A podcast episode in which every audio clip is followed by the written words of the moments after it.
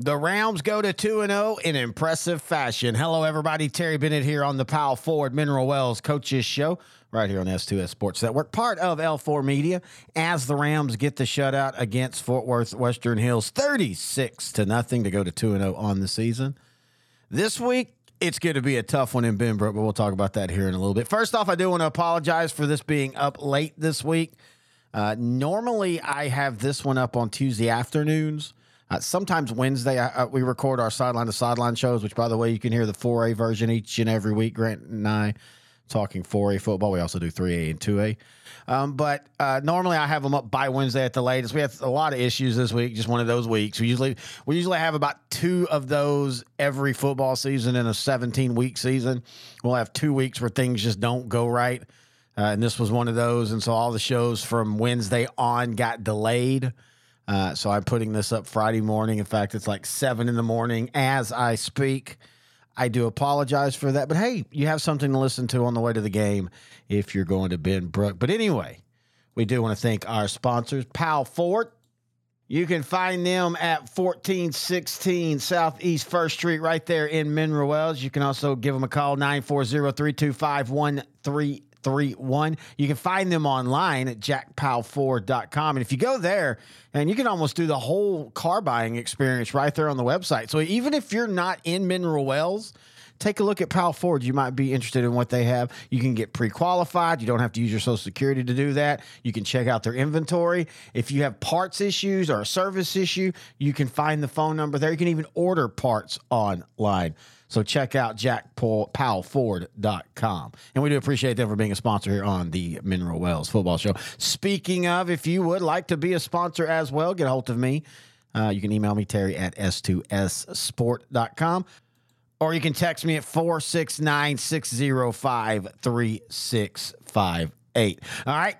We're going to take a break, and when we come back, it's the head coach of the Rams, Coach Cody Worrell, right here on the Powell Ford Mineral Wells Football Show on S2S Sports, part of L4 Media.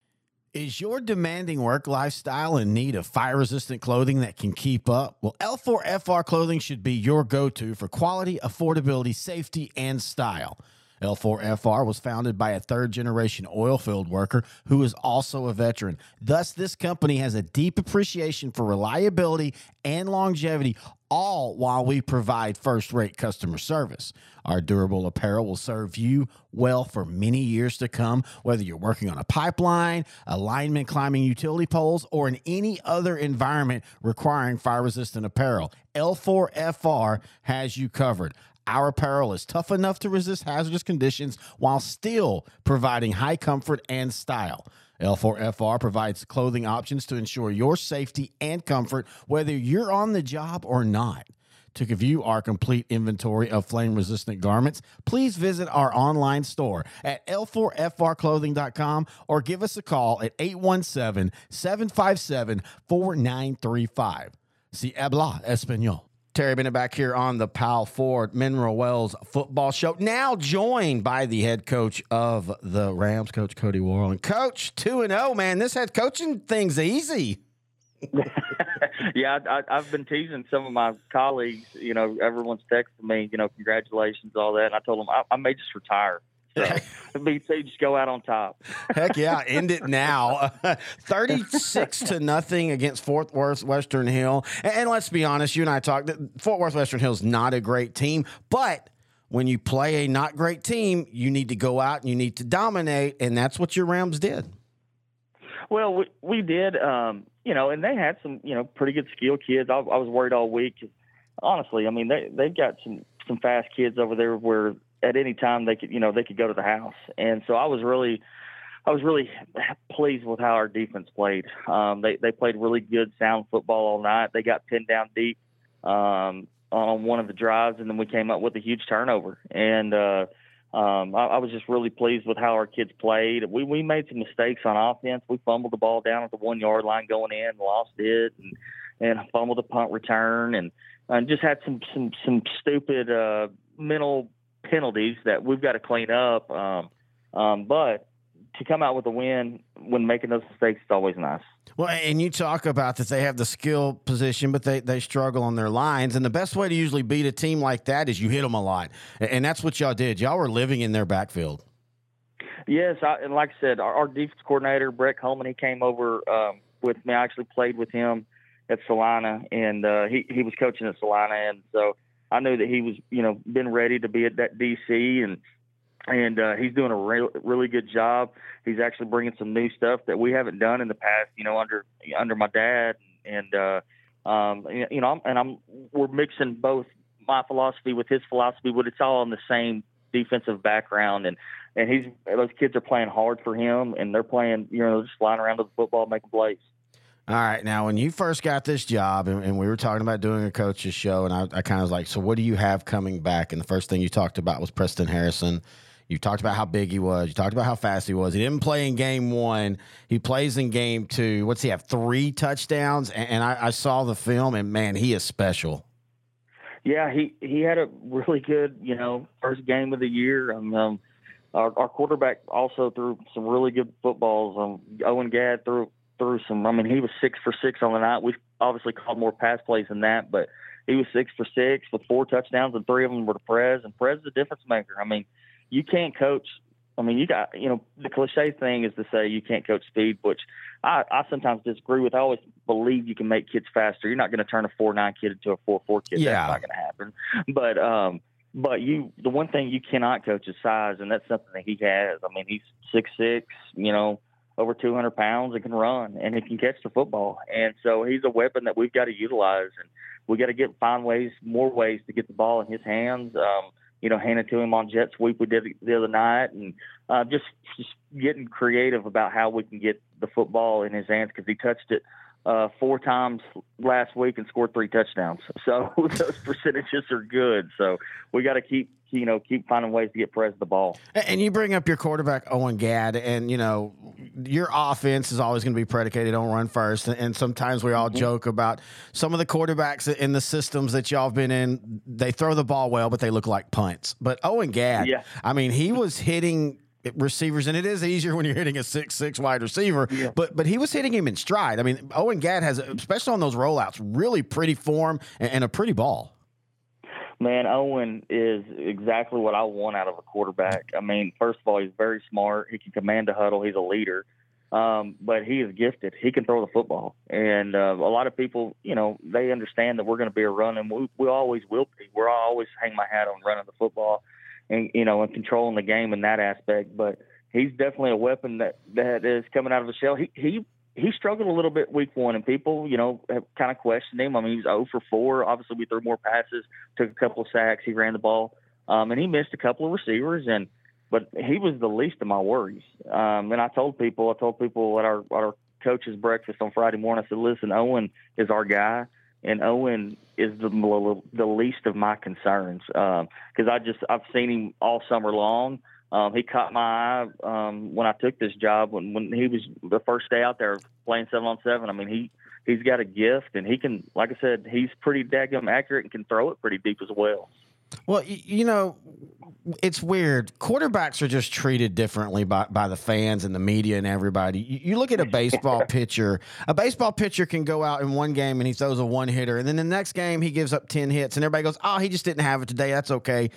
Quarterbacks yeah. are the same way. When you're throwing the ball, once the ball releases your hand, it, results vary. And so for for people to to not understand that quarterbacks, hey, they have bad games. Even great quarterbacks have bad games. Mm-hmm. I, I'm always in awe of how high school kids can handle that pressure. No doubt, and uh, you know, I went through that when I was in high school. When we, you know, when I struggled, uh, there at Celina. Um, and Owen is the same way. And, and, you know, I learned a valuable lesson even when I was playing. And, and I found out this quick to, you know, the head coach and the quarterback get way too much credit when things are going good and, you know, way too much blame when things are going bad. And so, uh, and Owen, Owen can take it. I mean, that's, he's pretty cool, calm and collective. Um, when something bad happens, he gets frustrated with himself. Um, but he's a, he's got a short memory and that's what he's got to have. And, and, uh, like I said, he's just a great kid. I'm glad he's I'm glad he's on my team. Now, you bring that up. You, you were a quarterback at Celina. Do, do you when, when, you're you know as an offensive coordinator and now as a head coach, do, do, you basically use what you went through? And one day we'll have a show about that because yours is a unique situation. But do you use that as a coach to to you know tell you know when they have a good game or when they have a bad game, like, hey, I've been there. This is what's about to happen. Absolutely. Um, I mean, I've coached the quarterbacks for my dad. You know, being office coordinator, I still coach the quarterbacks, and I always told them, and I, and I would share that story with with them when I was in high school, and you know, kind of went went down. So I always know that the, I, number one, you're our guy, and I've got your back. Yeah, and and that's my biggest thing because when things weren't going good for me in high school, you know, my I knew my coaches had my back, and so. um you know, I'll never forget Coach Coach Ford, Coach Elliott, and um, Coach Rick Jones, my quarterback coach, just coming up to me and giving me, you know, when I had a bad game, coming up to me and just filled me for uh, full of confidence, and that made dividend. It changed me. I mean, I'm really relying on those coaches, and I've I also told our, you know. Uh, you know our other team members you know you know my teammates built me up you know you know you gain i gained a lot of respect for those guys that really reached out to me when i was struggling so i always reiterate that to not just the quarterback, but if somebody has a bad game, you know, being a good teammate and go and, and, and lifting those guys up. Yeah, and that's I mean, it, it was always important when we played but to me, that is even a thousand percent more important now with the social media because the fans, some of them with good intentions, some of them with bad intentions, they can legitimately reach the player and the players see what they think. Other than like when you played and I played, our coaches could insulate us from that because nobody was going to say it to your face. And so yeah. you could be insulated by that. The coaches heard it all, but you didn't. Now, man, those kids, they get it directly from the fans. No, yeah, no. The keyboard warriors, you yep. know, I mean, and, and, they've always been around, but now with technology, you know, at at what it is now, I mean, it's so easy to get on there and be a keyboard warrior. And man, listen, I'll be honest with you, I I quit getting on that chat three or four years ago, yeah. man, uh, and uh, and uh, you know, there were some problems with, you know, and, and I I'm a big believer of you know they should post their name if they're going if they're going to say what they got to say they're going to post their name on there but you know that stuff honestly doesn't bother me. And we've talked to our kids about that you know stay off that. That's for fans. And a lot of times uh, you know in years past it's been our kids you know just riling, it up. And i'm like just stay off of there. That none of that means nothing. I mean it really does. All it is is a distraction and only harm can come out of that. Um, but yeah no no doubt. I mean kids getting made fun of or getting singled out on social media that's just the something that I guess we have to adapt to because it's not going away. No, I, I totally agree with that. And good or bad, I guess though, I, I, it, one of the things that I think that's changed is like, and, and I don't have a problem with this, but like back in our day, if a kid, if, if, a, if your opponent talked trash, you were ready to fight. Now, when an opponent talks trash, they all just kind of laugh and slap each other on the helmet, and it's like who can get the best joke in. So it is kind of fun seeing that side because these players all know each other through social media. No, no doubt, and that's a good way to keep up with with with each other. And and uh, but yeah, I mean, I I just remember the days like you, you didn't talk to any one of your opponents unless you ran into them at the mall or something. Exactly. You know? or a seven on seven. I mean, that's when you saw those guys. But they keep up with each other now you know, whether Snapchat, Instagram, Facebook, Twitter, um, or X, I guess is what it's called now. but uh, um, but yeah, it, it's just crazy how social media has changed so much. All right, let's go to our next week opponent because this is going to be a tough one. You, have got a Benbrook Bobcat team that has taken lumps the last couple years, but they're all very young. And as you and I were talking before we started recording, they're young and talented. I, I think this is y'all's toughest battle to date. Oh, there's no doubt. There's no doubt about it um, they they kind of check all the marks. I mean, they're big up front. They can move. Um, the quarterback's very solid. Doesn't make very many uh, many mistakes at all. He can he'll run it. He you know he'll sneak in there and run you know run it on you and and he's effective. Um, you know, but their defense is solid. Uh, their two defensive ends are dang good. Um, I mean, really, really good. And one of them's the, the kid that comes in and plays running back for them when he's back there, he looks like Earl Campbell. I mean, he's 6'3", 255 is what he's listed at. And when he gets downhill, they get him in the pistol and run zone. And when he gets downhill, if he gets to the linebacker's level, um, it's it's a whole another show. Um, he's gonna put he's gonna run with his pads down, running over people, stiff arming people.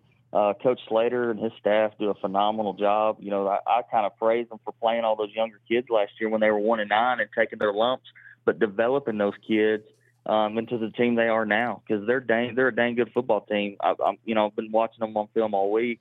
You know, just trying to get a weakness here and there. There's not very many weaknesses. They got tall receivers um, that they throw the fade ball up to and take shots down the field, and they're just a really solid football team.